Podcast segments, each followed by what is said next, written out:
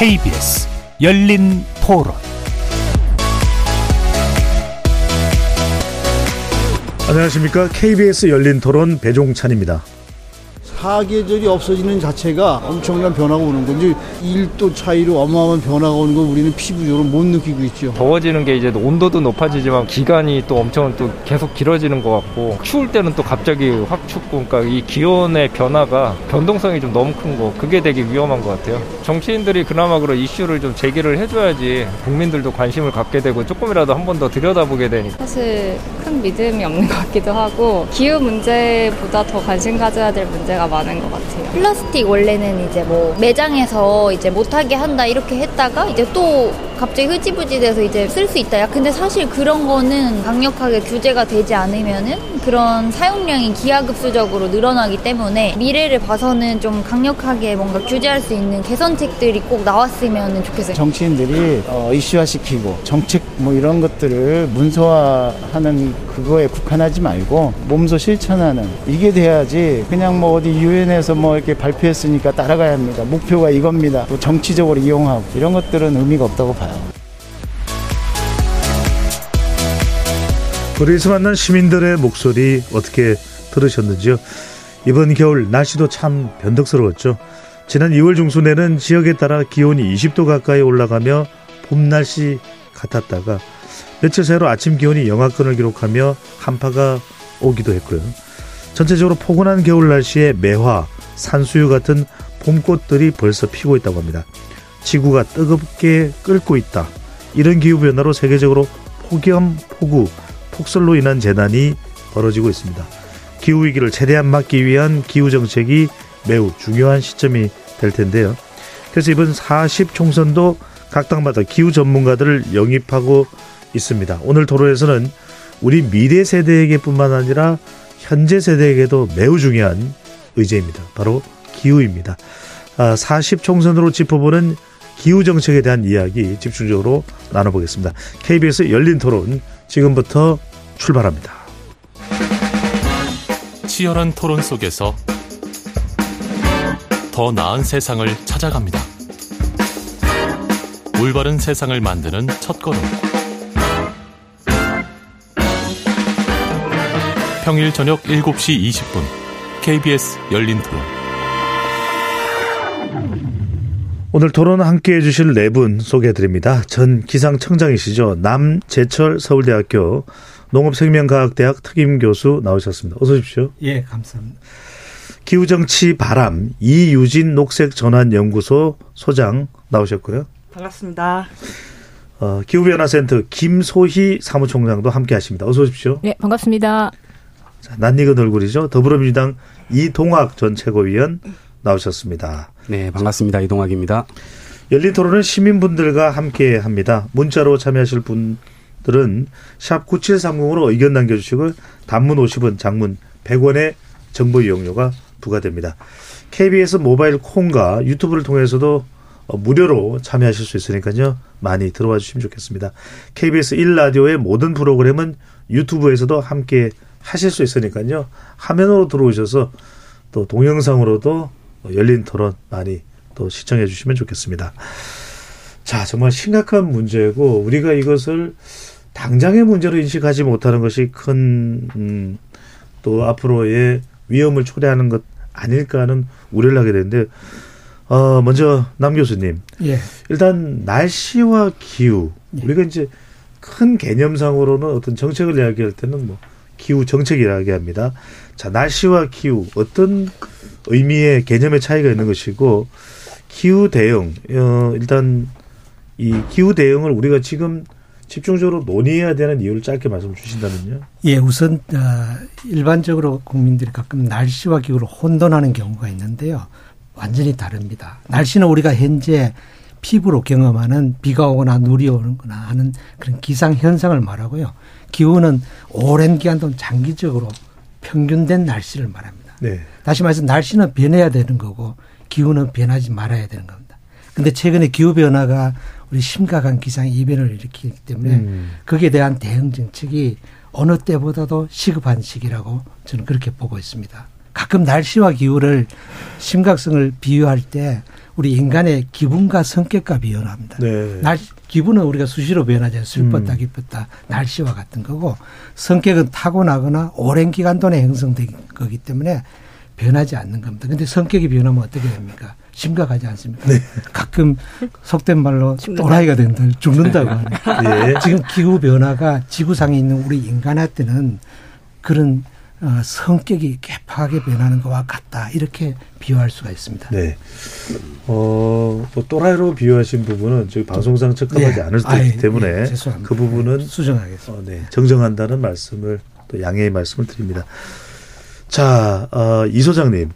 네. 자, 기후 정치 바람 또 이 기후 관련된 이 활동을 해오셨는데 시민단체에서 활동을 해오셨는데 어 이번 총선과도 좀 연관이 될 수 있을 것이다. 그만큼 기후 문제의 심각성을 또 어, 체감하고 계신데 일단 기후 어, 정치 바람 또 이 이우진 소장님 소속된 녹색 전환 연구소 어떤 기후 문제에 집중을 하고 계시는지요? 네. 저희가 기후 위기 대응이라고 하면 대부분이 어 우리가 사용하는 화석 에너지 소비량에서 나오기 때문에 에너지 전환과 연결된 어 연구 활동 같은 것들을 하고 있고요.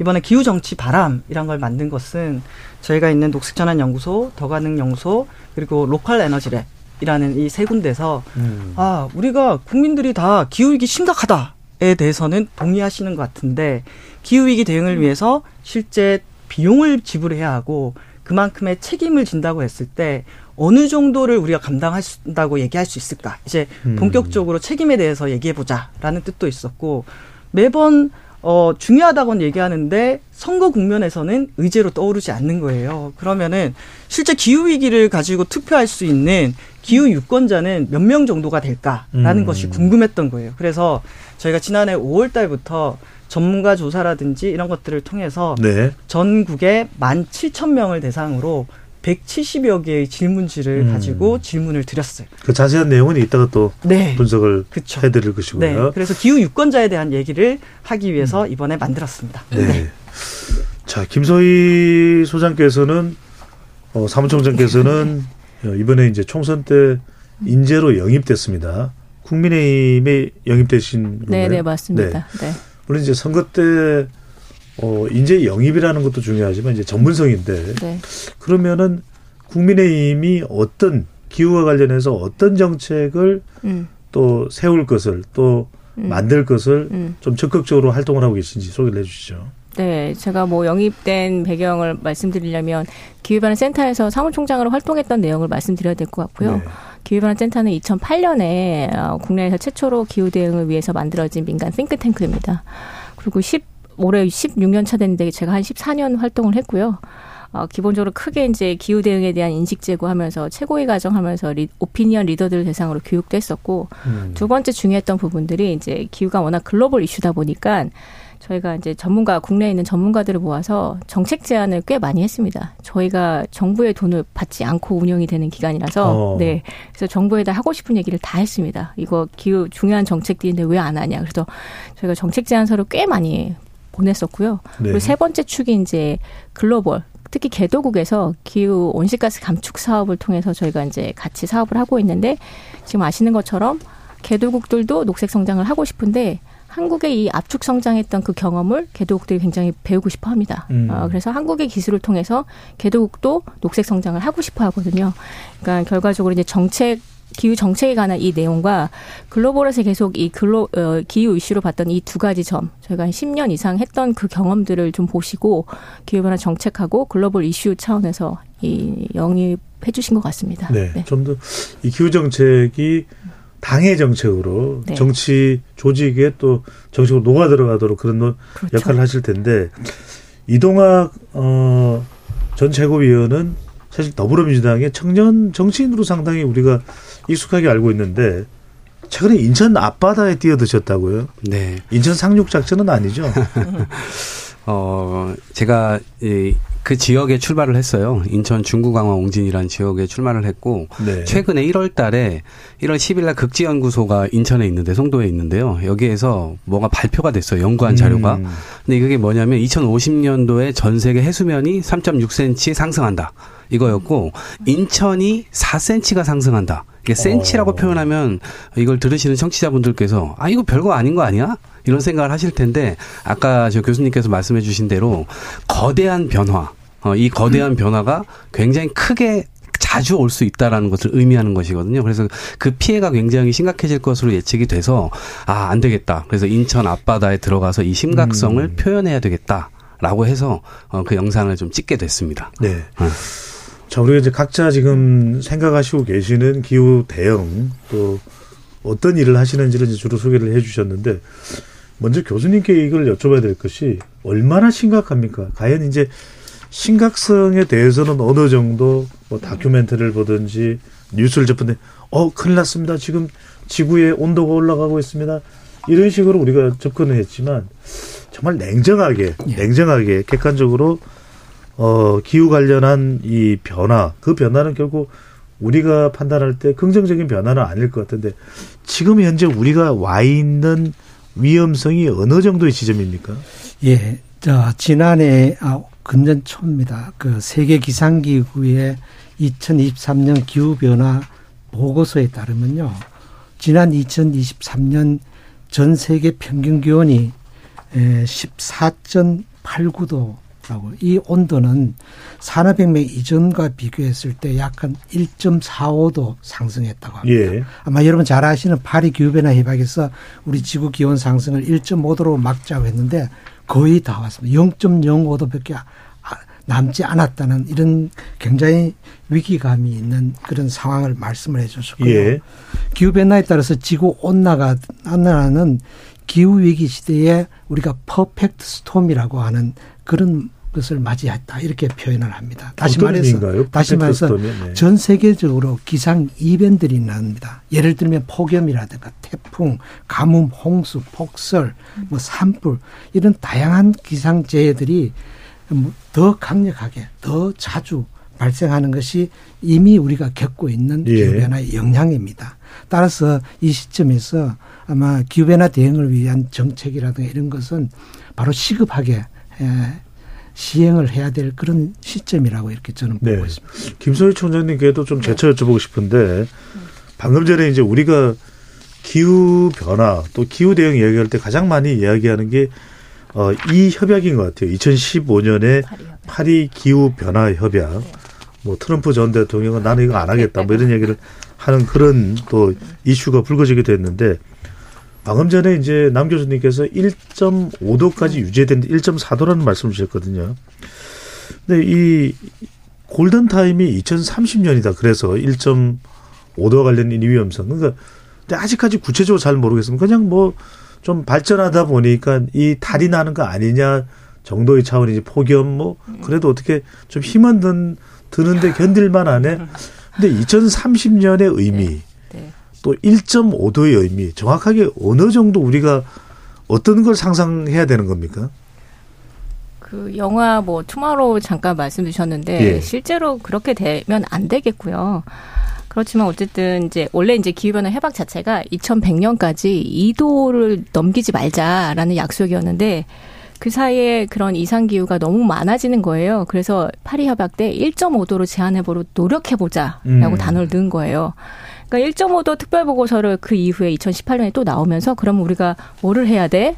라고 저뭐 IPC가 제안을 한게 2050년까지 넷째로 탄소 중립을 해야 돼. 그래서 탄소 중립이라는 단어가 나오기 시작한 겁니다. 네. 파리 협약 때 1.5도라는 단어가 들어가서. 예. 근데 이제 뭐 그걸 지키기가 쉽지 않을 테니까 좀 더. 시간을 미뤄서 2050년에 그럼 탄소 중립이라도 합시다라는 게 2050 네. 탄소 중립의 의미네요. 2050년에 탄소 중립을 해야지 우리가 1.5도를 지킬 수 있을 것 같아.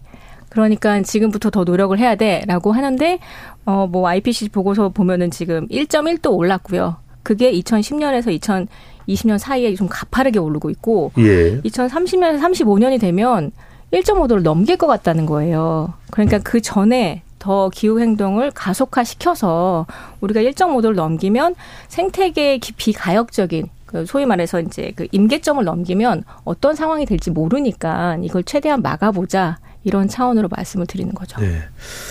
아까 이제 이유진 어 소장님께서는 그런 말씀 주셨습니다. 비용적으로 정확하게 어느 정도의 이 투입이 있어야 되는지라는 부분 사실 이 탄소 중립이나 신재생 에너지 등으로 바꾸려면 어마어마한 정도의 그렇죠. 음. 예산이 들어갈 수도 있는데 네.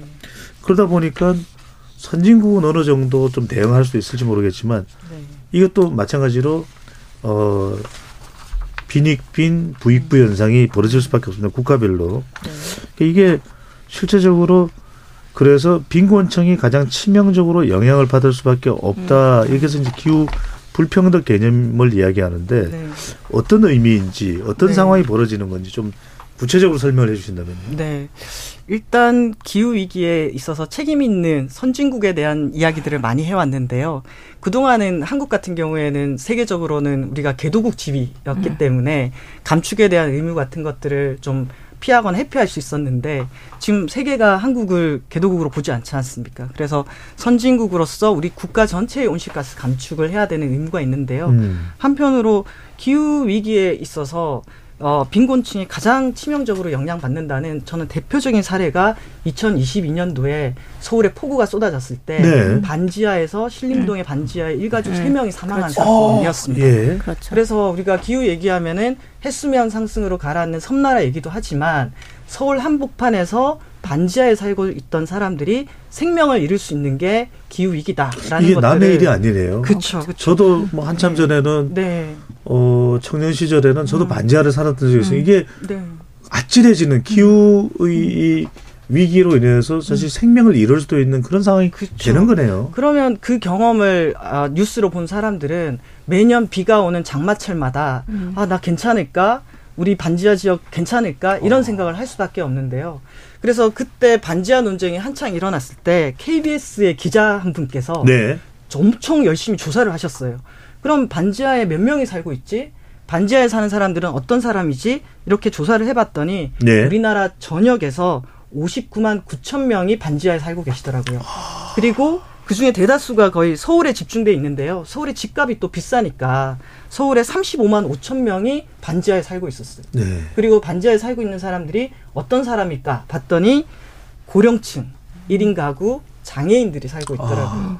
그래서 더 열악한 환경이네요. 네. 그렇죠. 아무래도 주거비가 높다 보니까 반지하로 가게 되고 반지하에 음. 살고 계시는 분들이 우리 사회에서 경제적으로도 사회적으로 약자인 거예요. 예를 들면 그때도 장애인이 돌아가시기도 했잖아요. 그러면 이 장애인들 같은 경우에는 재난이 발생했을 때 피하거나 대피하기가 더 어렵단 말입니다. 음. 거기에다가 이제 기후 위기나 이런 여러 가지 에너지 수급이 불안정하면서 에너지 가격이 상승하게 되면은 예. 폭염과 한파가 더 많이 찾아올 텐데 에너지 비용이 더 늘어나겠죠. 그러면 가난하고 열악한 집, 열악한 집에 살고 있는 아, 사람들이. 예, 쪽방촌. 에너지 비용을 음. 더 많이 내야 되기 폭염. 때문에 어. 네. 그래서 기후 위기가 가난하고 우리 사회에 힘없는 사람들에게 더 가혹하기 때문에 예. 더 긴급하게 대응해야 된다라는 의미를 그렇군요. 얘기해 줄 수가 있습니다. 이 소장님께서 참고하신 취재가 KBS 네. 취재 또 결과군요. 네, 아주 그때 유심히 봤거든요. 네. 왜냐하면 그때 기후 위기에 있어서 이 반지하 얘기가 나오다가 갑자기 반지하를 없애자라는 아, 얘기가 나왔는데 맞아요. 이게 어 기후와 이 반지하 얘기를 엮어서 대- 해법을 찾을 줄 알았는데 반지하 없애자만 얘기가 나오다가 아하. 희발이 됐어요. 그때 KBS 기자 한 분이 정말 열심히 전수 조사를 하셔가지고 네. 그 게 저는 너무 인상 깊었습니다. 음. 네, 이유진 소장님께서 지금 사람 중심으로 어떤 피해가 있을 거냐 이걸 구체적으로 말씀해 주셨는데 예. 도시 중심으로도 볼 필요는 있습니다. 어. 왜냐하면 해안가 도시들 전 세계적으로 아름다운 도시들이 꽤 많아요. 불을 가졌고요. 굉장히 천문학적인 액수를 투입해서 해안 항만 시설 같은 거 만들어 놓고 도시 예쁘게 만들어 놓고 했어요. 근데 그 피해가 결국은 거기도 덮치게 될 수 있다는 겁니다.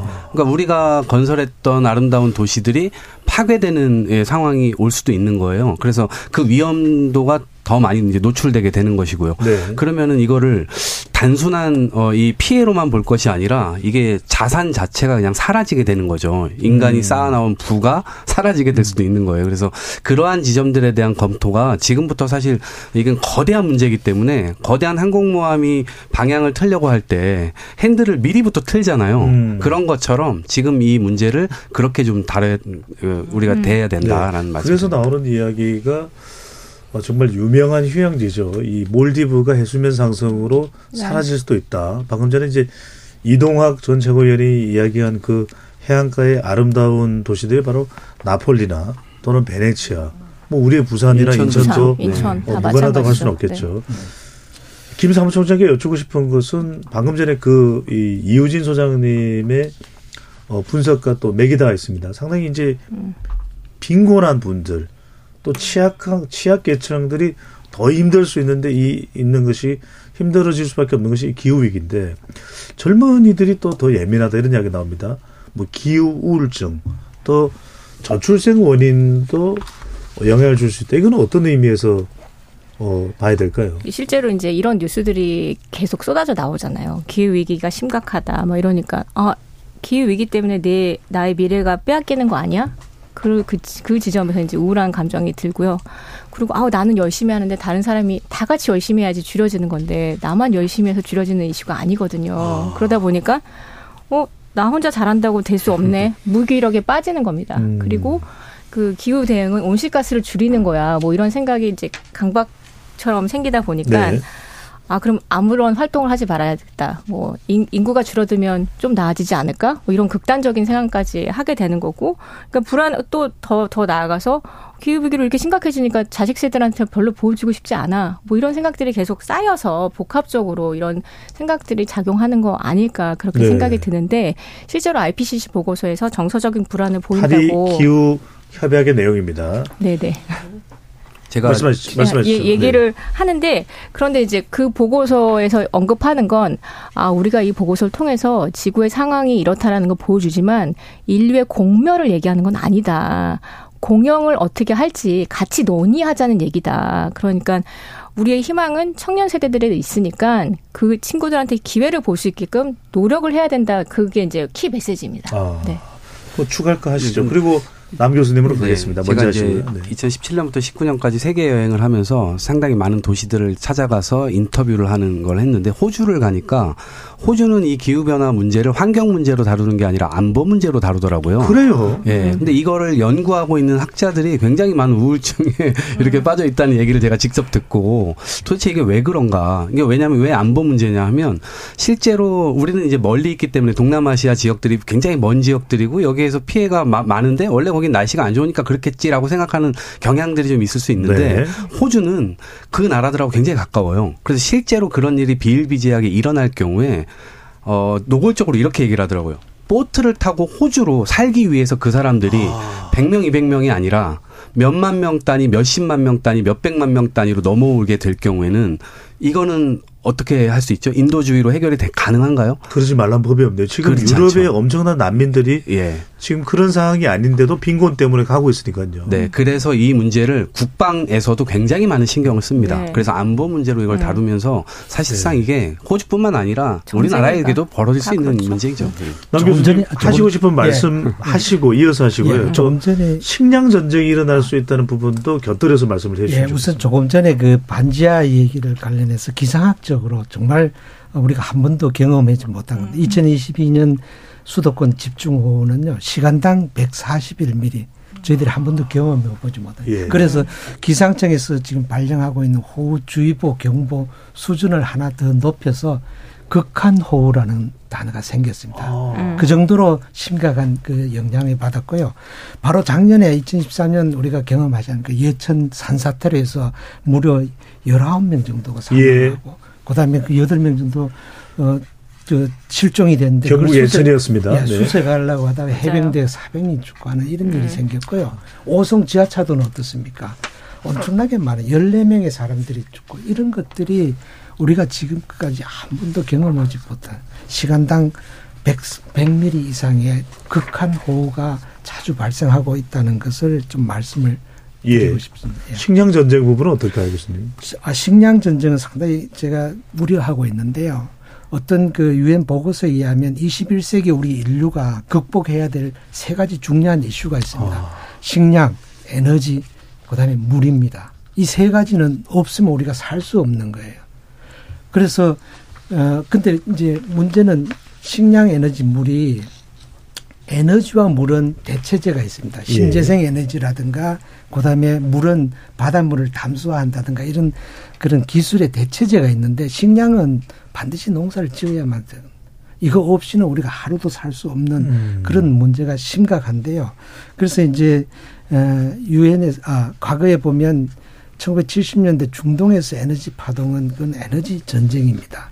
그때 그다음에 최근에 어, 아프리카 동북부의 나일강이라든가 동남아시아 메콩강은 하천을 공유하는 여러 나라의 사이에서 물 분쟁이 일납니다. 아. 전쟁 수준은 다시 말해서 물 전쟁이 곧 일어나고 있습니다. 예. 근데 마지막으로 저는 식량 전쟁이 일어난다고 생각합니다.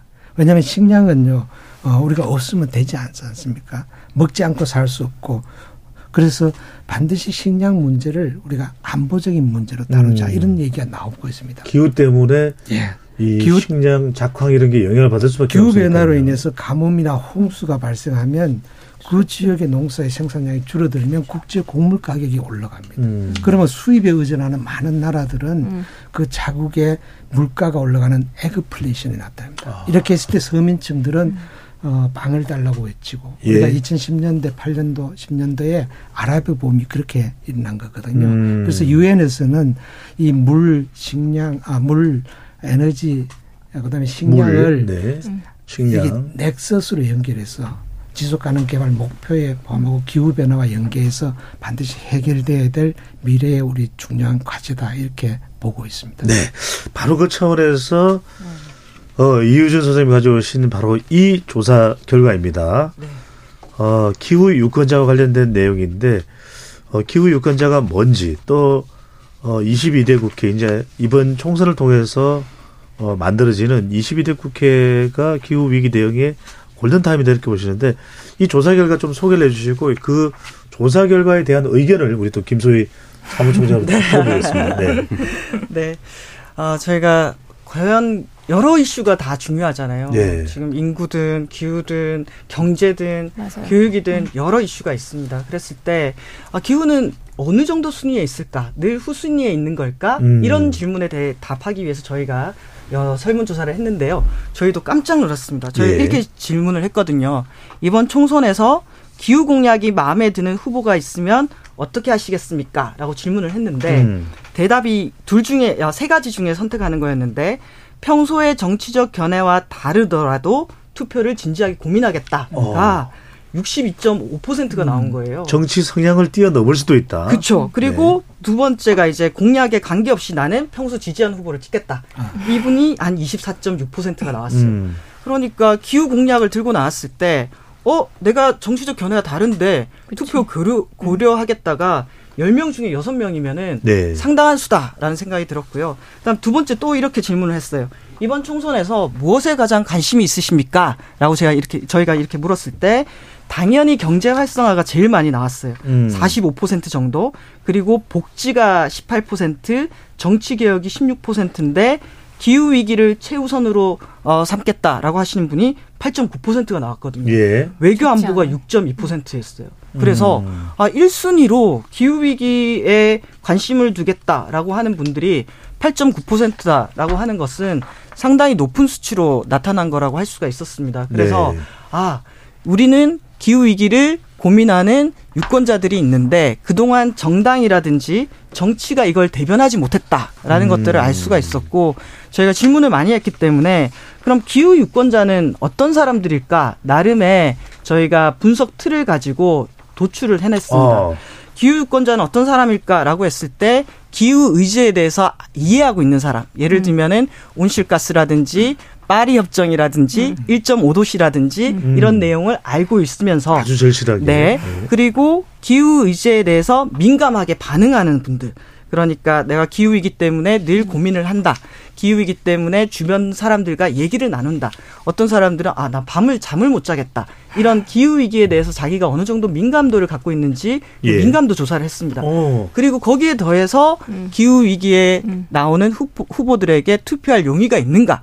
이 세 가지를 조합해 가지고 어 우리나라의 기후 유권자가 몇 명 정도 어, 몇 명이 아니라 몇 퍼센트 되는가를 조사를 해 봤더니 33.5%가 나오는 거예요. 적지 않아요. 네. 어, 3분의 1 정도 되네요. 그렇죠. 그래서 아 이거 적지 않은 수다. 이 정도라면은 음. 그동안 우리가 기후 유권자를 한국 사회에 호명하지 않았을 뿐 있는데 정당들이 기후 위기를 제대로 얘기하지 않았고 음. 기후 위기를 다루는 정치인들이 그동안 우리나라에서 너무 드물었다. 아. 그럼 이제는 기후 유권자들이. 나서서 우리는 기후 의제를 원한다. 이런 음. 얘기를 할 수 있을까라는 생각이 들었고 이런 얘기들이 확산이 되면서 오늘 이 자리에도 이렇게 불러주셔가지고 네. 우리가 정책 선거를 할 수 있는 기반이 만들어지지 않았습니까? 사실은 우리의 이 생존과 관련된 너무나도 네. 중요한 이슈인데 음. 어, 일단 개요부터 좀 말씀을 드리고 이 김소희 총장 그리고 이동학 전 최고위원 순서로 제가 좀 차례를 드리겠습니다. 자 기후 정치 바람이 이 메타 보이스에 의뢰를 해서 지난해 12월 1일부터 27일까지 온라인 패널 조사를 했습니다. 1000명을 진행했고요. 표본 오차는 95% 신뢰 수준 플러스 마이너스 3.1% 포인트이고요. 어, 응답률은 이게 온라인 조사이기 때문에 뭐 공개가 되지는 않았습니다만 확인이 되면 또 추가적으로 말씀을 드리겠습니다. 그런데 김충호 장님 제가 이거 안 여쭤볼 수 없는 게 음. 이렇게 조사를 하면 그래요 우리 기후 정말 중요합니다. 이거 뭐 이것보다 중요한 게 이렇게 대답하는데 정작 현실에서는 다 그냥 뭐 정당대로 투표하고 기후 정책은 또 뒷전이고 왜 이런 상황이 되는 겁니까? 그게 더 중요한 아까 말씀드렸던 더 중요한 현안들이 너무 많은 거예요. 먹고 사는 문제에 자꾸 어 기후 위기가 심각해지는 걸 아는데 자꾸 어 그치 지금 당장 당장 난 내일 먹고 살 일이 더 중요하니까 거기 자꾸 밀리는 거예요 현안에.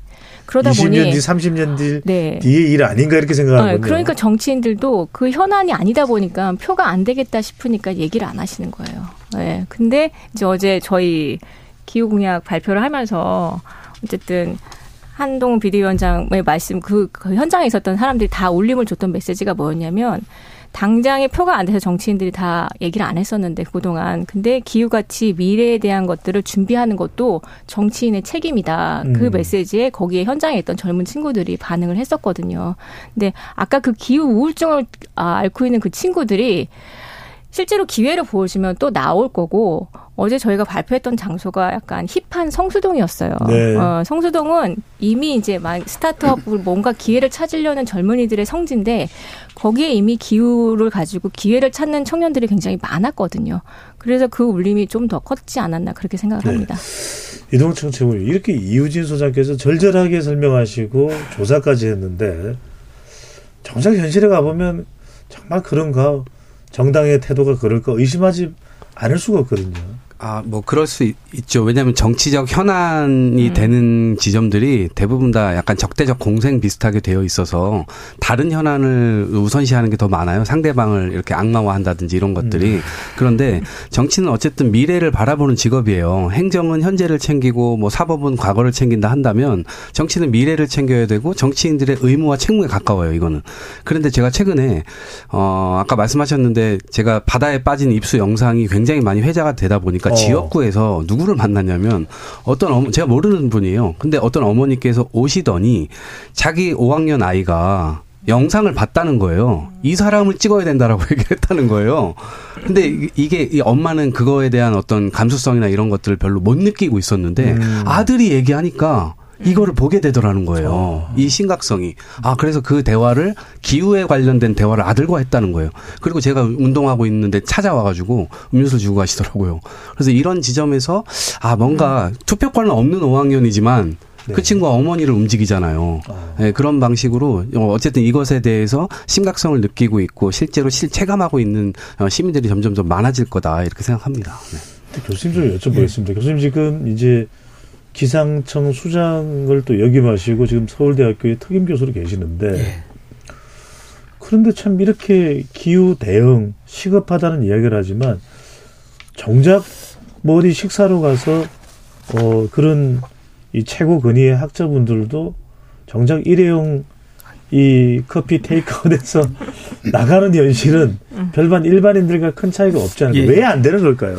예, 우선 그 제가 30년을 이제 기상청에서 근무하면서 기후 예. 문제에 대해서는 사실 30년 전하고 지구와 비교하면 인식도가 많이 높아진 건 사실입니다. 음. 그때 초기에는 거의 없었는데, 근데 기후 변화, 기후 위기에 에, 실천을 하지 못하는 이유 중에 하나가 사실 과거에도 그렇지만 지금은 이제 조금 달라졌지만 당장 내가 기후 어, 위기에 대한 피해를 경험을 몸으로 많이 못 느끼는 게 에, 가장 중요한 문제입니다. 어. 그래서 과거에는 어, 어떤 식으로 이 얘기를 했냐면요. 이 기후변화 우리 제대로 지금 대응 안 하고 하면 우리 미래 후대, 우리 후손들이 정말 어, 삶을, 생명 을 보장할 수 없는 그런 상황이 된다라고 하는 얘기를 했는데 그거마저도 지금 내 생업하고 비교하면 그먼 미래에 대한 그래서 어, 저, 저희들은 또 그런 얘기를 하면서 아, 이게 국민들의 인식이 높아야 기후 행동을 하는 내가 불편함을 감수하고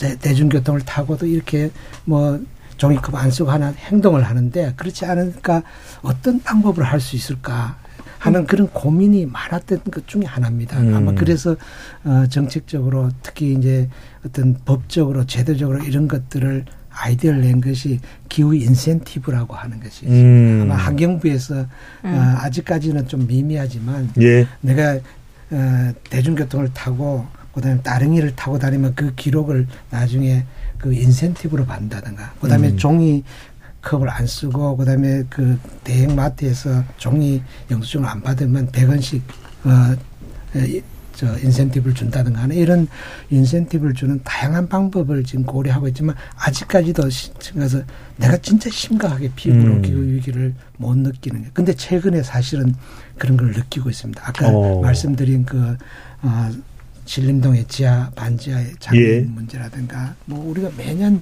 폭염 뭐 그다음에 홍수 뭐 이런 걸 경험하고 있지 않습니까? 아마 앞으로는 더 좋아질 거라고 생각하고 다만 이제 정치권에서 이것이 뒷받침되려 그러면 결국 정책하고 그다음에 음. 예산하고 뭐 이런 것들이 만들어져야 된다고 생각하기 때문에 아마 그런 부분에서 어, 앞으로 정치를 하실 분들 특히 네. 많이 좀 도움을 주셔야 저는 우리 김소희 총장님 영입되신 것도 그렇고 네. 더불어민주당에서 1호로 환경 기후 환경 전문가를 영입한 것도 그렇고 음. 일정 부분 그런 관심도를 좀 반영하고 있는 거 아닌가 이런 생각인데 왜냐하면 이거는 단순한 관심으로 이제 해결할 수 있는 지점을 넘어갔어요. 이게 생존의 문제입니다. 네. 기업이 생존할 수 있느냐 그리고 그 기업에 근무하고 있는 노동자들의 노동권이 지켜질 수 있는가 이것에 따라서 굉장히 큰 앞으로의 여파가 달라질 것이기 때문에 근데 앞으로 이제 국제적으로 무역 규제가 막 작동되고 예, 이제 그러다 보니까 기후 공시라고 하는 거 아마 빠르면은 미국이나 유럽에서 4월 달부터 시작할 텐데 그거 앞으로 우리나라가 영향 받게 될 거예요. 굉장히 크게 받게 될 겁니다. 그리고 아리백이라고 하는 거 많은 분들이 많이 이제 보도에서 회자가 예. 되고 있는데 어, 재생에너지 100 이거를 전 세계 400개 400개가 넘는 대기업들에서 거래할 때 니들 재생에너지로 하지 않으면 앞으로 거래 안 할 거야. 음. 이러한 지침이거든요. 그래서 이것을 따르지 못하면 수출 로 먹고 사는 대한민국의 기업들이 생존의 위협을 받게 돼 있습니다. 음. 그래서 이거는 불가피하게 어쩔 수 없이 해야만 하는 그러한 상황인 거예요. 그러면 어, 정치권에서는 기업들이 니들이 생존하려면 니들이 알아서 해 이런 태도가 아니죠.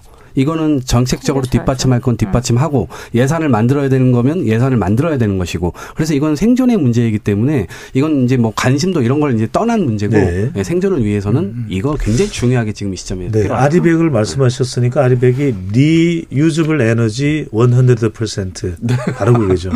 근데 이우진 소장님께 이걸 좀 여쭤봐야 될 게 근데 정작 정부도 뭔가 이 국제사회에서 정책을 내놔야 되고 또 탄소 중립 공동 보조를 맞춰야 되고 우리 국민들은 또 의식이 있는 시민단체에서 상당히 많은 캠페인을 통해서 아 기후 위기 참 이거 큰일 났다. 북극의 북극 곰이 사라질 판이다라는 이야기가 나오는데 정작 정치권을 보면 무슨 다른 주제로 그냥 하염없이 어 진행돼 나가지만 아주 깊숙이 위기 인식을 못 느끼고 있는데 시민단체 계신 분들 정치 권의 불감증 무감각을 어떻게 보시나요? 저희는 오늘 같은 이런 공간이 열리기를 너무나 기다리고 있었습니다. 왜냐하면 사실 선거라는 공간이 우리 네. 사회가 직면한 직- 문제들을 어떻게 풀어갈 것인가에 대해서 각 당들이 정책을 내놓고 그 정책을 토론하는 공간들이 되는 정책 선거가 돼야 되는 게 아, 핵심이지 않습니까? 그런데 저희가 정책 선거를 못 하고 있습니다.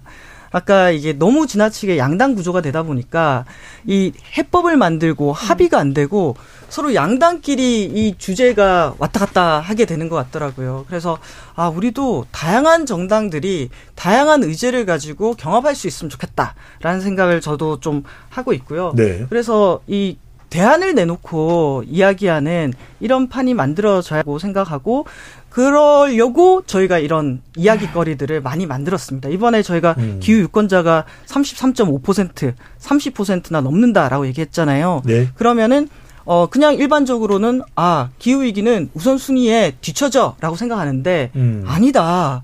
기후 위기를 아주 중요하게 생각하고 이걸 가지고 투표하려고 하는 알겠습니다. 유권자가 거- 적어도 10명 중에 3명은 된다라는 얘기를 하고 싶어요. 예, 다른 분들도 하실 이야기는 많으실 텐데 네. 음. 2부에 2부로 돌아와서 더 많은 또 벌써.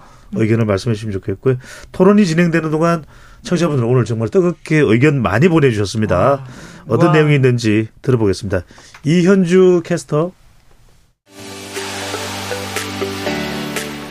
지금까지 청취자 여러분이 보내주신 문자들 소개합니다. 5609님, 지난해 폭염과 폭우로 우리나라도 인명피해가 굉장히 컸던 기억이 납니다.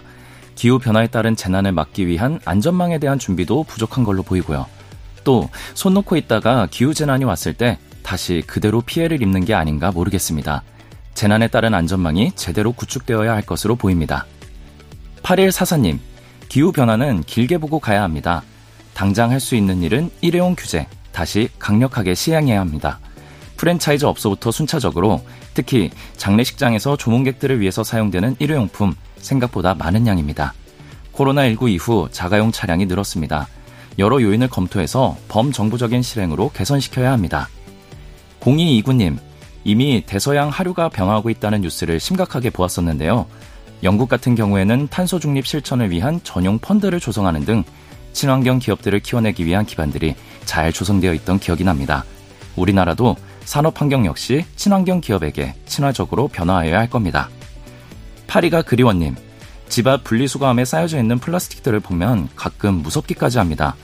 배달과 포장이 익숙한 현실에서 어쩔 수 없지만 이 플라스틱들이 다 어디로 가는 걸까요? 정말 재활용이 되긴 되는 걸까요? 율무차를 마시면님, 기후 때문에 사람이 죽기까지 해야 하는 현실에 살고 있습니다. 멀리 북극의 북극곰의 이야기가 아닙니다. 정부와 정치인들이 어떻게 기후 정책을 펼치고 있는지 유권자들이 똑바로 지켜봐야 합니다. 이 시간은 영상으로도 생중계하고 있습니다.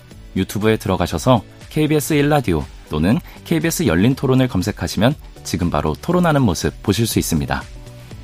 방송을 듣고 계신 여러분이 시민 농객입니다. 계속해서 청취자 여러분의 날카로운 시선과 의견 보내주세요. 지금까지 문자캐스터 이현주였습니다.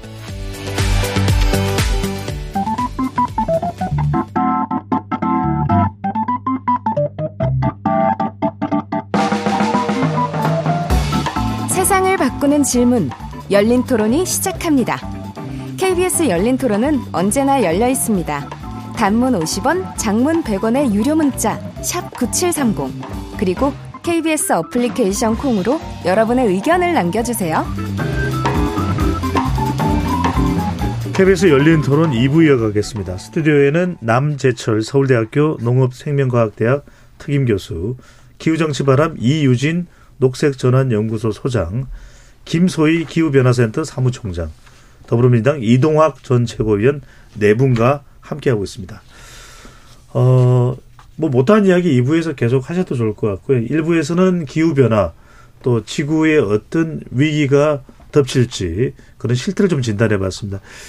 2부에서는 또 총선과 연계해서 과연 어떤 정책이 또 세워져야 될까 또 먹고 사는 문제에 바쁘다 보니까 뭐 그냥 그저 또 이렇게 이 표면적으로만 제시할 뿐 정작 실천은 하지 않는 이 환경 또 기후 대응에 대해서 우리가 어떤 정말 인식 전환을 해야 될지 이 부분에 대해서 집중적으로 논의를 해보겠습니다.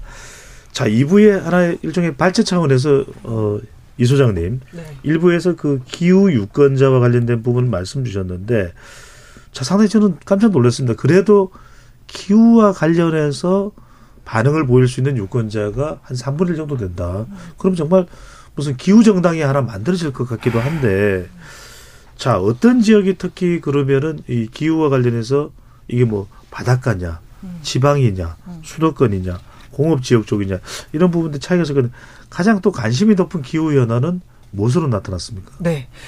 그 저희가 전국적으로 17,000명을 조사를 했거든요. 광역시도당 1,000명씩 했습니다. 네. 그랬을 때 아 기후 전체적으로는 어 광역 어 지역 당 1000명씩 했군요. 네. 그래서 17,000명 조사인 거죠.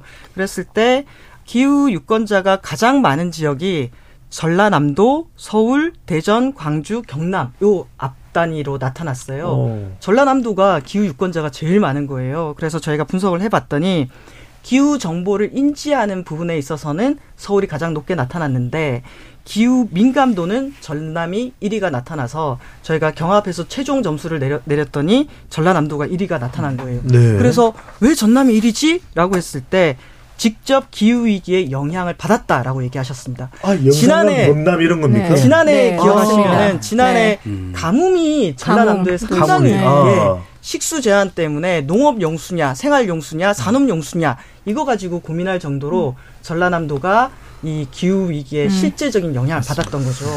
그래서 수도권에 사시는 분들은 모르시는 분들이 많을 것 같아요. 그렇습니다. 실제로 네. 인프라가 좋으니까. 네. 그래서 아 전남이 가장 기후 민감도가 높은 지역이구나. 특히 이제 60, 70대의 농업에 종사하시는 분들이 음. 여기에 대해서 피해를 직접적으로 많이 입었다라는 음. 것들을 볼 수가 있었습니다. 그래서 아, 지역별로도 우리는 수도권에 있는 사람들이 사실은 다른 지역에 비해서 기후에 대한 노출도가 좀 위기에 대한 노출도가 좀 낮게 나타나잖아요. 예. 그래서 아 이런 것들이 지역별로도 차이가 있구나라는 것들을 확인했고요. 음. 또 가장 관심이 높은 현안이 뭐냐라고 궁금합니다. 질문을 하셨는데요. 예. 오늘 방금 시청자께서 이 얘기를 하셨어요. 무슨 얘기를 하셨냐면은 코로나 이후에 자동차가 늘었다. 이에 대한 대책이 필요하다라고 어. 얘기하셨는데 저희가 이번에 놀랍게도 우리나라의 자동차가 2,500만 대 정도, 2,500만 대면은 두 명 중에 한 명이 차가 있는 상황입니다. 그렇네요. 차가 진짜 많잖아요. 그랬을 때 적정 자동차 대수를 정하고 이를 규제하는 것에 대해서 어떻게 생각하십니까? 라고 했을 때 56.6%가 찬성이 나온 거예요. 그래서 오 아니 보통 자동차를 규제하자라든지 어, 빨리 내연기관 차량을 금지하자라고 하는 거는 사람들이 일반적으로 싫어할 것 같잖아요. 그런데 이제 이런 것들을 받아들일 수 있다라는 얘기를 하시는 거예요. 그래서 교통 분야에 있어서는 어, 내연기관 차량을 빨리 종식시키고 그리고 공공교통을 늘리면서 자동차 대수를 규제하는 것까지도 받아들일 수 있다가 절반 이상으로 나왔다라는 게 매우 저는 의미 있다라는 생각이 들었는데요. 네. 오늘도 시청자분들 의견을 보시면은 음. 내가 생활 속으로 실천하는 게 아니라 일회용품 규제라든지 제도를 만들어 달라라고 얘기하고 계시잖아요. 아. 이런 것을 볼 때 이번에 저희가 기후위기 대응에는 재원이 필요합니다. 그 재원을 어떻게 마련할까요? 라고 재원에 대해서 질문을 던졌는데 예. 탄소세를 지지한다가 37.8%가 나왔고요. 부유세 20, 29%, 예, 법인세 21%, 소득세 2% 이렇게 나왔어요. 그래서 탄소세라고 하면은 화석 에너지에 대해서 세금을 매기는 거기 때문에 네. 전반적으로 비용이 증가하는 건데 탄소세에 대해서 37%가 이 방법으로 재원을 마련할 필요가 있다라고 얘기한 것은 저희도 이제 깜짝 놀랐던 음. 거죠. 예. 그래서 아, 이런 질문들을 앞으로도 구체적으로 해봐야겠다라는 생각이 들었고요. 네. 또 전국적으로 저희가 물었을 때 해상 풍력에 대한 기대감, 음. 해상 풍력 우리가 여러 재생 가능 에너지를 늘리지만 해상 풍력을 좀 적극적으로 할 필요가 있다. 심지어 인천이라든지 부산이라든지 전남과 같이 네. 해상풍력 사업이 실제 진행되는 곳에서는 70% 이상이 해상풍력을 할 필요가 있다라고 답을 해주셨습니다. 그렇군요. 이게 또 흥미롭네요. 왜냐면은 우리가 태양광 에너지를 많이 이야기하는데 태양광 에너지보다도 오히려 응답한 내용을 보면은 또 해상풍력 쪽에 관심이 많은데 자, 이 대목에서 말씀을 안 드릴 수가 없는 게 이렇게 조사는 어, 기후 대응 중요하다. 어, 또 탄소세 이야기도 나올 정도인데 교수님. 예.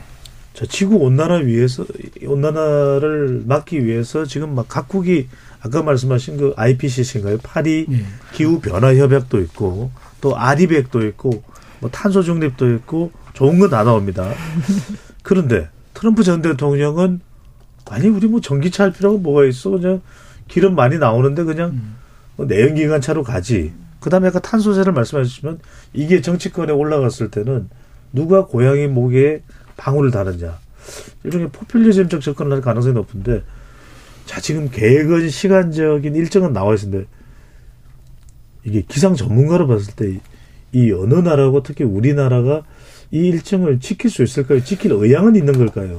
예, 우선 그 지난 정부에서 탄소 중립 기본법이 이렇게 제정이 돼서 2022년 3월부터 세계 14번째로 시행이 됐습니다. 그래서 그 법에 의해서 이제 탄소 중립 어, 저 기본 계획을 수립하고 그다음에 2030 감축 목표를 만들고 이거 50 탄소 중립을 실천하고 또 기후 영향 평가를 하고 그다음에 기후 대응 기금을 말하는 법적 제도적 어 어떻게 보면 그 재정적 기반까지 다 갖춰져 있습니다. 이제는 우리가 시행만 하면 되는 그런 단계에 왔습니다. 근데 에 기후 변화 협약을 통해서 탄소 중립 정책에 대한 것은 국제적으로 합의한 사항입니다. 음. 세계적으로 합의한 사항을 우리가 제대로 지키지 않고 이렇게 했을 때 우리 국가가 받는 그 이미지의 그 부정적인 효과. 불이익을 수가 그거는 있겠군요. 굉장히 큽니다. 우리가 네. 기후 악당이라는 과거에 그런 소리를 들었을 때 저는 깜짝 놀랐습니다. 어. 우리나라가 기후 악당이 되면요.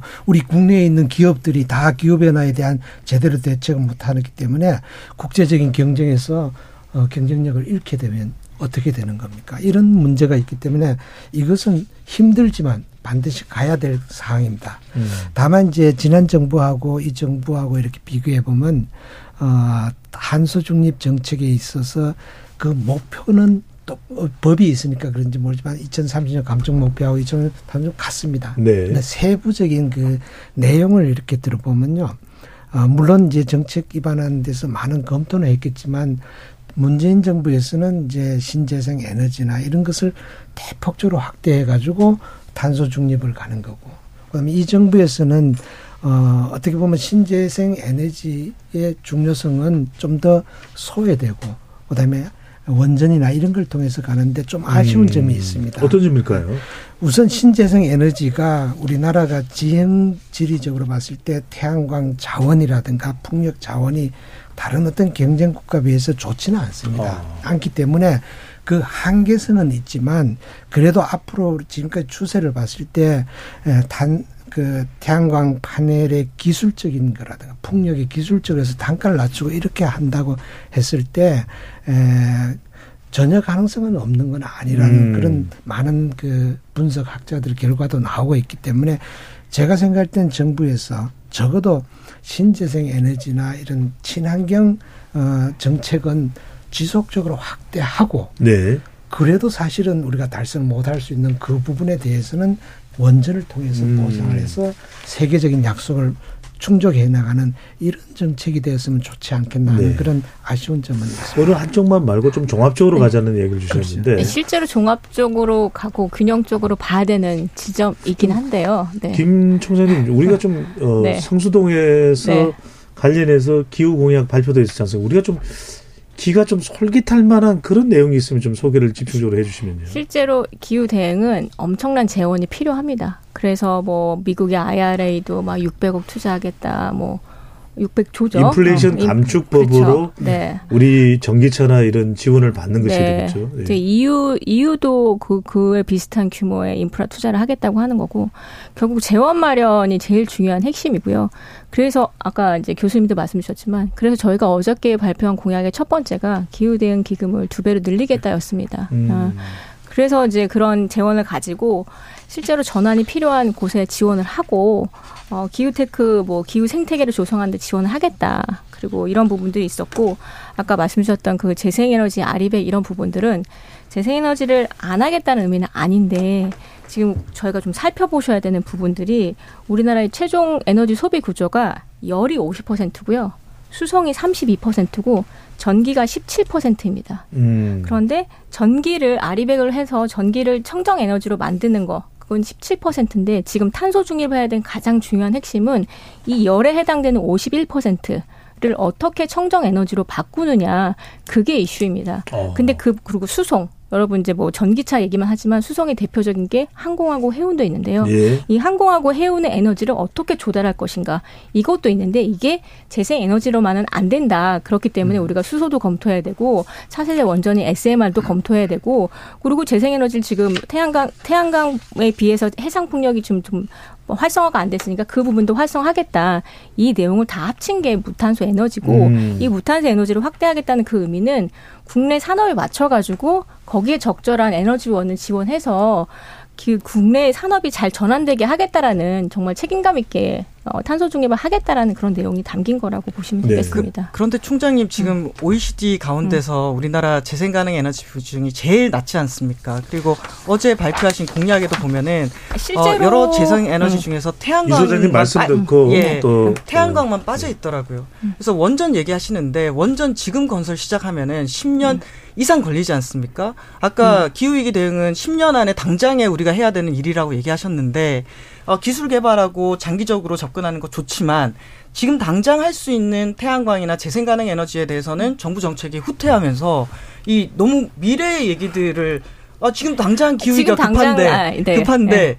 어, 원전하고 재생 가능 에너지 있으면은 단기간에는 재생에너지를 하면서 가야 될 거 아닌가라는 얘기를 꼭 듣, 드리고 싶었습니다. 아, 그래서 이제 해상 해상 풍력 관련해서 지금 꼼짝도 못 하고 있어요. 그 풍력 입지, 그 네. 입지를 하는 걸 간소화하는 걸 뭐 규제를 해소해주고 시민의 수용성을 높여주고 그 부분이 들어가 있는 겁니다. 실제로 해상 풍력 같은 경우는 그 재생에너지를 확대할 수 있는 가장 좋은 부분이고 거기에 거기에 걸쳐져 있는 그 뒷단에 걸쳐져 있는 일자리 창출이 연결돼 있거든요. 음. 태양광보다 그런 건설하고 하는 그 일자리 부분이 연결돼 있어서 그 부분을 더 강조를 한 겁니다. 아, 그럼 태양광보다 해상 풍력이 우선순위에 있다 이런 아, 의미이신가요? 네, 네. 이미 태양광으로 통해서 지난 정부 때 이제 어느 정도 재생에너지에 대한 보급률이 올라간 건 사실이에요. 네. 그리고 거기에 비해서 해상 풍력 우리가 삼면이 바다지 않습니까? 삼면이 바다고 이 아까 전 남도 그렇고 그, 그 경상도 그렇고 제주도 그렇고 인천도 해상 풍력에 대해서는 모든 지역에 있는 주민들이 이거를 설치하고 싶어 하세요. 그러니까 음. 이런 부분들에 대해서는 적극적으로 지원해 주는 게 맞죠. 이거는 뭐 고무적이고 같이 어쨌든 의견이 다르지 않은 네. 것은 빨리빨리 이행을 하면 좋을 것 같고. 열린 토론이 지향하고 있는 것은 그렇죠. 열띤 네. 토론이니까 네. 마음껏 해주셔도 되고 근데 어제 보도가 난 더불어민주당 게- 정책까지 뭐 곁들여서 이야기를 또 예, 어제 보도가. 나온 게 네덜란드 그 ASMR 그. 예, 반도체 관련돼서 탄소 중립 달성을 요구를 했단 말이에요. 앞으로 음. 이제 그럴 가능 훨씬 더 세게 이제 그런 이 정책들이 기업 정책들이 나오게 될 거예요. 그러면 당장 우리나라 삼성이나 SK 하이닉스 같은 경우는 재생에너지를 지금 우리나라에서 하고 있냔 말이에요. 그래서 이게 반도체 동맹 자체 판 자체가 음. 흔들릴 수도 있는 상황이거든요. 그래서 우리 기업들의 어떤 생존이나 이런 것들에 따- 따라서 중장기적인 전략뿐만 아니라 지금 단기적으로도 굉장히 큰 영향을 받게 되어 있어요. 그래서 이 지점에서는 여야가 어쨌든 기업 생존을 위해서라면 충분히 머리를 맞댈 수 있는 지점들이 있다 라고 생각하고 다만 이제 CF100이라고 해가지고 지금 구- 정부에서 추진하고 있는 건 어쨌든 탄소 free 이걸 하는데 carbon free, 예, 카본 무탄- free. 예. 무탄소 정책입니다. 근데 이거는 무탄소 이제 에너지. 국제사회를 또 설득해야 되는 과제가 사실 남아 있어요. 그래서 산자부에서 지금 열심히 이거를 뭐 하려고 하고, 여- 여러 국민들께도 말씀을 드리고 있는데 이 지점에서 아마 진짜 실제 국제사회를 우리가 어, 이 견인해 갈 수 있는 설득할 수 있는 논리들을 잘 만들고 그걸 그걸로 갈 수 있느냐. 그러니까 어쩌면 하나의 장벽이 지금 앞에 서 있는 거거든요. 국제사회는 이미 아리백으로 가고 있는 어, 이 분위기가 쭉 타고 있는 상황에서 우리나라가 CF100이라는 걸 들고 나와서 이제 그걸 다시 설득하겠다라고 하는 거니까 뭐 일부 필요할 수도 있다라고 보지만 그런 지점에서는 굉장히 큰 장벽들이 앞으로 어, 남아 있는 거 아닌가. 그 시급성에 비해서는. 네. 교수님 그러니까 이게 국가 간의 이해관계도 충돌할 수 있습니다. 그렇죠. 예. 또 기업의 이해관계도 충돌될 수 있습니다. 또 한편으로는 국민들이 어, 어느 지역에 관련된 시설이 들어서느냐 또는 또 어, 이 유해 시설이라고 볼 수 있는 그런 이 에너지 시설도 있겠죠. 화력 발전소 등을 또 예를 들 수는 있습니다만. 그런 경우에 이런 갈등 요인 방금 전에 어, 두 분도 의견 차이가 있고 또 이동학 전 최고위원이 얘기했던 대로 국가 제도적 차원에서도 어, 갈등 요인은 분명히 우리가 상상 예상이 되는데 이런 걸 어떻게 어, 좀 중재하고 이것들을 최소화할 수 있는 방법은 뭘까요? 글쎄요, 저 기후변화 대응을 위해서 지금 에너지 문제가 가장 심각하고, 근데 우리 같이 어, 정말 에너지 거의 생산되지 않고 다 수입하고, 또 그걸로 해서 전기 발생해가지고 산업을 활성화하는 나라에 이렇게 어려움이 많습니다. 아마 정부에서 지금 CF를 이제 지난, 어, 지난해죠. 그 윤석열 대통령이 그 유엔 총회에 가서 이렇게 제안도 하고 하는 이런 그 등등의 문제들이 아마 그 저는 뭐 그 내막을 잘 몰라서 네. 무슨 한계나 어려움은 있을 거라고 생각합니다. 근데 제가 지난 저 조금 전에도 말씀드린 대로 국제적으로 우리나라가 정말 그 기후변화의 선도국이다 하는 이런 그 평가를 받는 그 것은 굉장히 중요하거든요. 예. 그 얘기는 반대로 우리가 제대로 기후 변화의 그 신재생 에너지나 친환경이나 이런 쪽에 노력이 좀 부족하다고 평가받는 거하고 그 사이는 엄청나게 크기 때문에 이거를 좁혀 가지고 우리가 어 물론 뭐 어려운 점이 있지만 최대한 예. 그 좋은 평가를 받을 교수님 수 말씀 도중에 죄송합니다만 기후 대응을 잘하고 있다는 평가라는 것이 단순한 이미지 차원뿐만 아니라 아니 이미지가 이미지가 아니라 그런 모습들을 수치적으로 보여줘야 되는 아하. 거죠. 어. 그래서 제가 신재생 에너지가 어렵다고는 하지만 기술력을 향상하는데 그 많은 돈 재원을 투자한다든가 이렇게 해서 극복하겠다는 의지. 음. 뭐 기, 기본적으로 우리나라는 다른 나라 뭐 사막이 있는 나라하고 비교해서 태양광 에너지 자원이 높지 않지 않습니까? 그렇지만 아 그러한 그 노력들이 앞으로 미래의 산업으로 될 수 있다고 이렇게 봅니다. 예. 왜냐하면 미래 경제는 기후 경제 시대라 그러거든요. 그렇죠. 음. 그래서 가야죠. 뭐 clean tech라든가 carbon tech라든가 이런 것들을 우리가 좀 선도적으로 이렇게 해나간다 그러면 어려운 여건에서도 우리가 앞서갈 수 있고 네. 좋은 평가를 받을 수 있다. 저는 그렇게 생각합니다. 알겠습니다. 오늘 참 중요한 이야기인데 우리가 뭐 시간 또 제한이 있기 때문에 어 결론에 우리가 들어가기 전에 이우진 소장께는 한 1분 정도 시민단체에서 그러면 아까도 이제 뭐 태양광 에너지 또 풍력 에너지 말씀하셨는데 시민단체에서 생각하는 그러면 어 기후 공약은 정말 이런 건 내세워야 되는 거 아니냐. 적어도 이 국민들의 앞으로 미래를 생각 걱정하는 정치권이라면 총선 앞두고 그게 혹시 있으신지. 그 다음에 김소희 총장은 이어서 어 우리가 국민들이 또 일반인들이 실생활에서 더 적극적으로 관심을 기울여야 되는 또 환경이나 기후 대응 행동은 뭐가 있을지 좀 이야기를 각각 이우진 소장님부터요. 네, 저희가 이제 재원이 필요하지 않습니까? 비용을 만들어야 합니다. 그랬을 때 저는 이번 선거에서도 어, 공항 건설이라든지 지역별로는 얼마나 많은 개발 공약 사업들이 나오겠습니까? 음. 그런데 그런 대규모 토건이 지금은 우리가 해야 될 때가 아니라 그에 들어가는 비용들을 이제 기후위기 대응, 기후위기 음. 대응이라고 할 때 에너지 전환이라든지 또는 에너지 관련한 신산업, 산업화한다라는 것도 있고 또 안전을 위해서 인프라도 갖춰야 되지 않겠습니까? 그래서 우리가 지금 공항에 돈을 쓸 때가 아니다. 이 돈을 기후 위기 대응에 써야 된다라는 얘기를 꼭 드리고 싶고요. 그렇게 하기 위해서는 우리가 탄소세를 거두기도 하지만 네. 탄소세가 역진적이기 때문에 이걸 기후 배당으로 돌려줄 수도 있습니다. 그래서 지금까지 우리가 생각하지 못했던 창조적인 음. 대안들을 만들어 보자.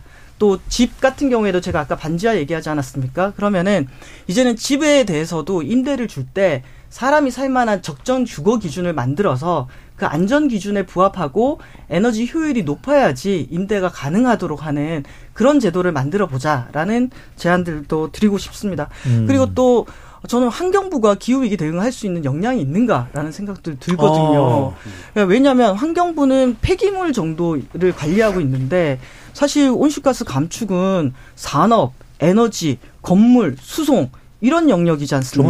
네, 그래서 지금 환경부에게 기후위기 대응을 만- 맡겨놔서는 일회용품 규제도 제대로 못하는 환경부가 저는 자격이 없다. 음. 그래서 좀 더 강력한 기재부든 총리든 아니면 완전한 특수한 독립적인 위원회든 음. 이런 위원회를 만들어서 비상하게 대응하는 체계를 만들어야 된다. 이런 창조적인 공약들을 어, 각 당에서 만들어 주시기를 바랍니다. 공통으로 그게 된다면은 또 다음 국회에서 바로 또 의결할 수도 있는 것이고요. 그렇죠. 김 총장님은 네. 뭐 하실 말씀 그 이어서 추가 의견 있으면 말씀 주시고 또 네, 뭐 국민들이 저- 행동으로 실천할 수 있는 게 무엇이 있을지도 좀 말씀 주신다면. 국민들은 이미 실천을 많이 하고 계시죠. 뭐 일회용품 안 쓰는 것도 하고 그렇지만 이게 늘 항상 편리함 앞에서 굴복을 당합니다. 어, 그래서 그 편리함을 덜 저항감을 느끼게 하기 위해서 적절한 규제가 필요한 거고요. 어, 그리고 또 잘하는 분들한테는 인센티브를 줘야 되고 음. 그래서 그 탄소 마일리지라든지 그런 인센티브는 늘리겠다라는 게뭐 뭐 내일 또 공약을 발표하지만 그 내용들이 다 포함이 돼 있고요. 그 그리고 결국 아까 이제 뭐 에너지 요금을 올리거나 이 지역에 어떤 산업이 들어오거나 뭐, 뭐 이런, 이런 부분들은 계속적으로 논의가 돼야 되는 사회적 대화가 필요한 부분입니다. 그래서 결국은 정치가 해야 되는 부분인데 정치가 저는 기후변화는 정책을 논의하는 장이 돼야지 정쟁이 되는 장이 되면 안 된다고 음. 생각을 하고요. 그래서 결국 국회도 앞으로 저희가 국회 기후변화 특별위원회 상설회를 하겠다라고 한 것도 이 기후변화 문제를 가지고 계속 논의할 수 있는 정책의 장을 만들었으면 하는 그런 바람이 있는 그 말씀을 좀 꼭 드리고 싶습니다. 자, 남 교수님하고 우리 이동학 전 최고위원께는 각각 1분씩 정말 이 기후 위기의 심각성과 시급성 생각할 때 국회가 정말 이것만은 이것만은 챙겨주세요 하는 걸 두 분이 각각 1분씩 좀 이야기를 해주신다면요. 예, 저는 탈탄소 경제 정책 자체가 이제 선택이 아니고 아니고 의무적이다 이렇게 생각을 하고요. 국제적으로 지금 국, 어, 국제 플라스틱 감축 협약이라고 하는 게 지금 진행이 되고 있어요. 2022년도부터 올해 11월 정도에 아마 우리나라 부산에서 마지막 회의가 열리게 될 거고요. 어, 전체적으로 이 해양 오염, 그러니까 플라스틱 때문에 사실은 수산 자원도 굉장히 많이 망가지고 있고 앞으로 이제 어민들의 생계나 이런 것들도 굉장히 크게 영향을 받을 겁니다. 그리고 그렇게 잡아먹은 것들이 다 우리 몸속으로 이제 들어오게 어, 되는 결과를 낳게 되니까 그것도 의료적으로 보건적으로 굉장히 큰 악영향을 끼치게 될 거고요. 그래서 이러한 차원에서 정치권이 어 보다 그러니까 눈앞만 보고 오늘만 보고 이러는 것이 아니고 어 내일을 좀 볼 수 있게 30년 앞을 내다보고 지구 전체를 쳐다보면서 실제로 좀 타협하기 위한 그러한 행동들을 좀 했으면 좋겠다라는 이 정치권에 발담은 삼- 사람으로서도 그런 생각을 하고요. 국민들께서는 좀 잘해주시고 있다고 생각하지만 하지만 어, 더 많은 여론들을 좀 만들어 주십사 부탁을 드립니다. 네. 절대 정치권이 미래를 잊어서는 안 된다. 그 기후 위기를 보여준 영화의 제목이 투모로우 바로 내일이네요. 교수님요? 예. 기후 위기 대응이 대부분 지금 온실가스 배출을 줄이는 기후 변화 완화 쪽에 많은 정책을 가지고 관심을 가지는데 사실 이미 그 기후가 변했기 때문에 기후 변화 적응도 굉장히 중요합니다. 특히 농업 부분의 기후 변화 적응은 좀 관심을 좀 많이 가져 주셔야 될 그런 중요한 부분, 식량 안보 측면에서도 그렇다는 말씀을 드립니다. 네. 정말 이게 우리가 어 그냥 어 방심해도 된다, 안심해도 된다라는 차원의 절대 그런 문제가 아니라는 거 이제 정치권은 어 정말 선거에 이기기 위한 전쟁이 아니라 기후 대응을 누가 더 잘할 수 있냐라는 전쟁이 돼야 되지 않냐. 그런 경쟁이 돼야 되지 않냐라는 말씀을 드립니다. KBS 열린 토론 이것으로 모두 마무리하겠습니다. 오늘 기중한 토론 함께 해 주신 더불어민주당 이동학 전 최고위원, 김소희 기후변화센터 사무총장, 기후정치바람 이유진 녹색전환연구소 소장, 남재철 전 기상청장이시고요. 서울대학교 특임교수 네 분과 함께했습니다. 네 분 말씀 대단히 감사드립니다. 감사합니다. 아, 즐거웠습니다. 이런 자리 마련해 주셔서. 네, 시민농객분들도 어, 감사드리고요. 정말 우리 기후 위기 오늘부터 대응의 시작이 돼야 됩니다. 지금까지 KBS 열린 토론 배종찬이었습니다.